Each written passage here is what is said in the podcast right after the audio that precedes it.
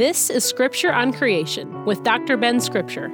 With a Master of Divinity, a PhD in biochemistry, and over 30 years of experience studying and teaching about creation, he is well equipped to discuss biblical and scientific perspectives on creation, science, and intelligent design. This and past programs are also available as a free podcast so you can listen anytime. And now, here is Scripture on Creation. Thank you and welcome to Scripture on Creation. I'm Scott Kump. And I'm Dr. Ben Scripture. Dr. Scripture, we're studying the flood account in the book of Genesis. You spent several programs discussing and explaining Genesis 7:11, mm-hmm. the verse you describe as the key to understanding the dynamics of the flood itself. Right. And now, in today's program, we're going to move on and consider the rest of Genesis chapter 7. That's right, Scott. If we summarize Genesis chapter 6 as being the description of conditions on the earth that led to God sending the flood, I would summarize Genesis chapter 7 as being the description of the flood itself. We learned the source of water was first from underground, and then secondarily from the sky. And how long did that water fall from the sky, Scott? Genesis 7:12 tells us specifically, and the rain fell upon the earth for 40 days and 40 nights, which actually is confirmation of what God had told Noah before the flood began. In verse 4 of chapter 7, God told Noah, quote, "For after 7 more days I will send rain on the earth 40 days and 40 nights." And I will blot out from the face of the land every living thing that I have made. Unquote. Now, we've been emphasizing that the Bible makes it clear it was a global flood, and as a result, all life on land died. And we see that stated in the verse I just read. It said, Every living thing that I have made.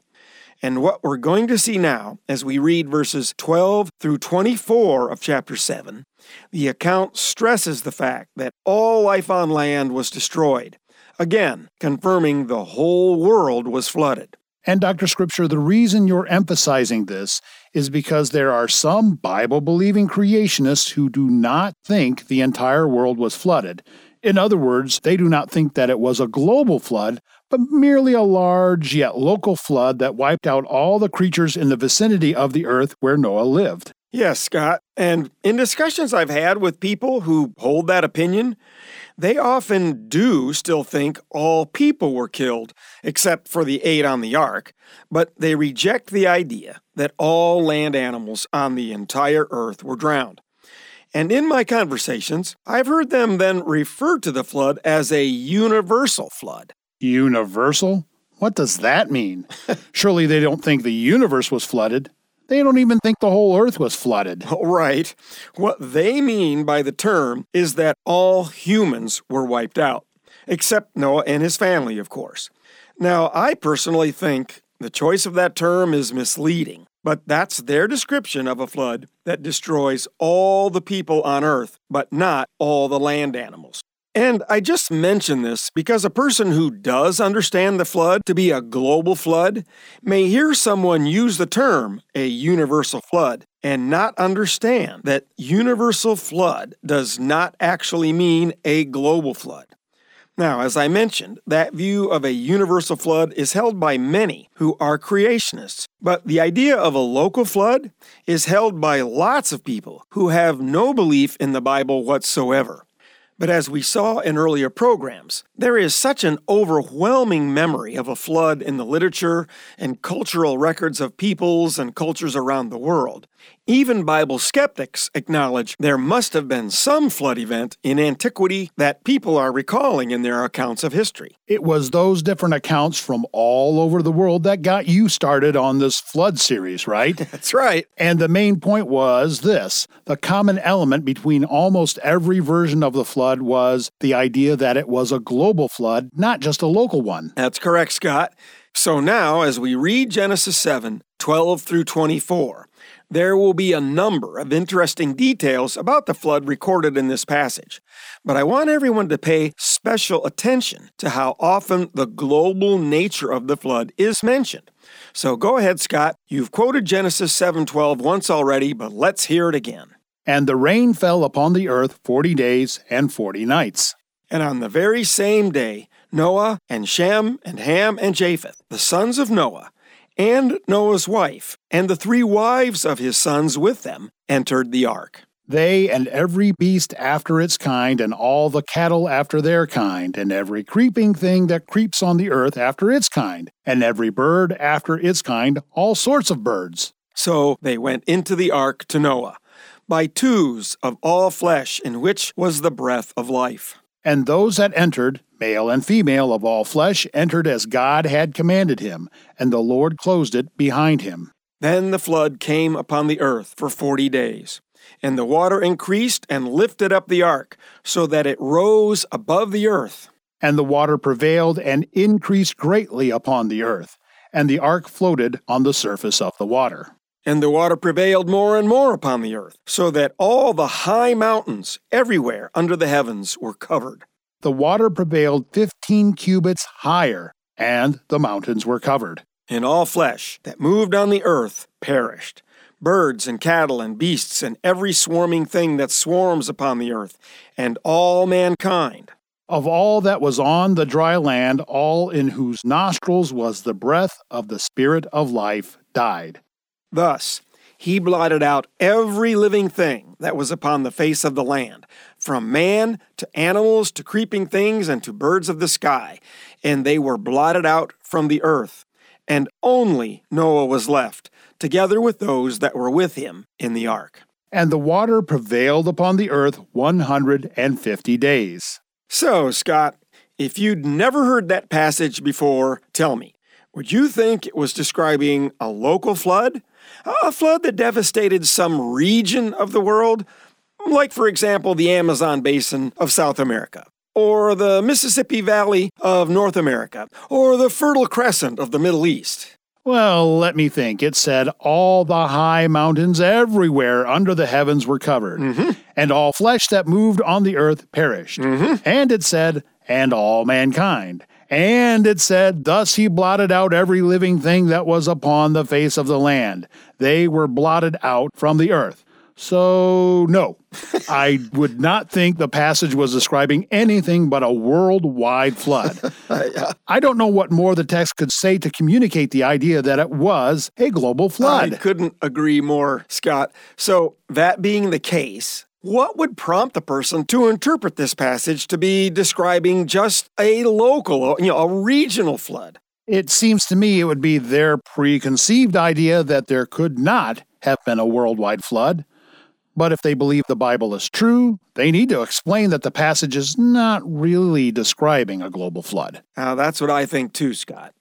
In my judgment, their interpretation comes from an opinion that the explanations of scientists, who in large measure have no regard for the accuracy or trustworthiness of the Bible, are more reliable and a better description of reality than what is recorded in the Bible.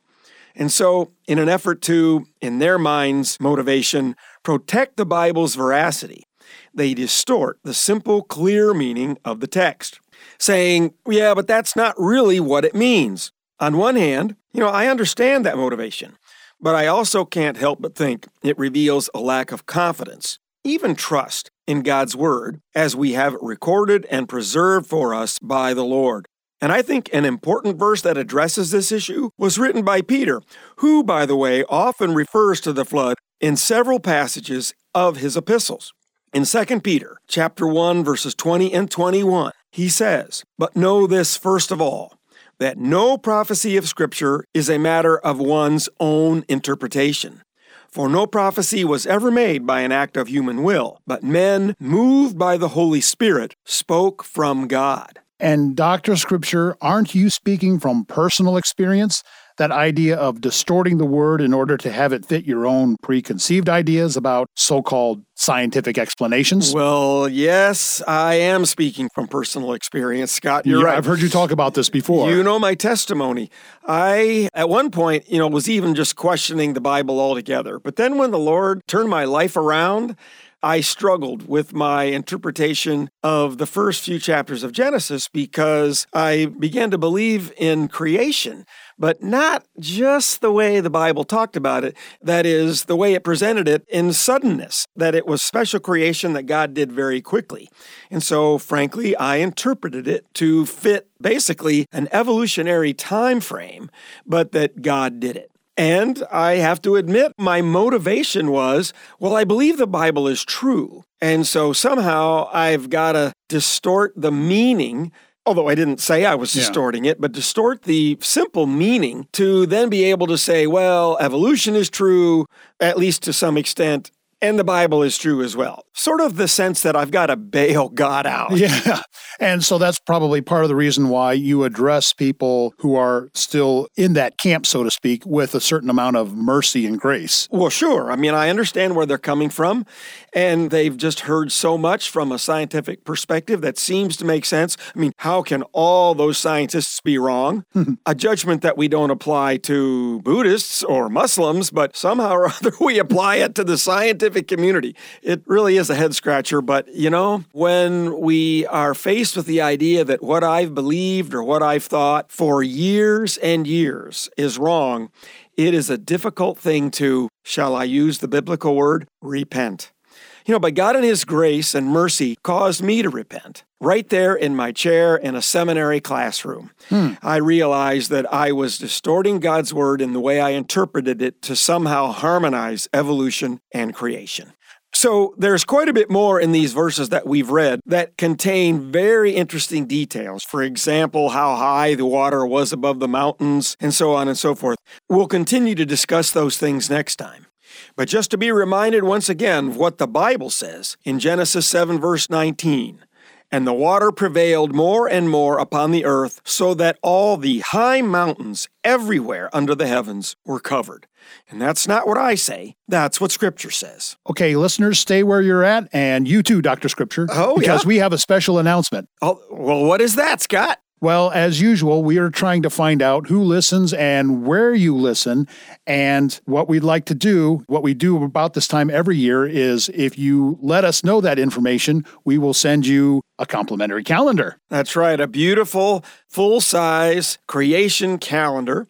And as Scott has just said, all we're asking you to do is let us know you listen and where you're listening because it's always helpful to us to be good stewards of the resources the Lord gives us to broadcast on the radio stations where people actually listen. yeah.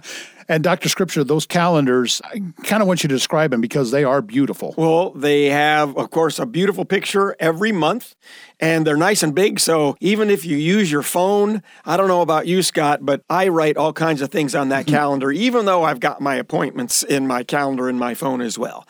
So, one of the things that this calendar enables you to do is count the days as well as count your blessings as we recognize the glory of God in His beautiful creation. So, the next thing to do is let everybody know how they can contact us to ask for a calendar. Yeah, and the best way to do that would be to contact you by email, Dr. Scripture. And how do right. they do that? Well, you write scripture at scriptureoncreation.org. Another thing that you can do, which we all tend to do more and more these days, is use your phone. So you can just text me.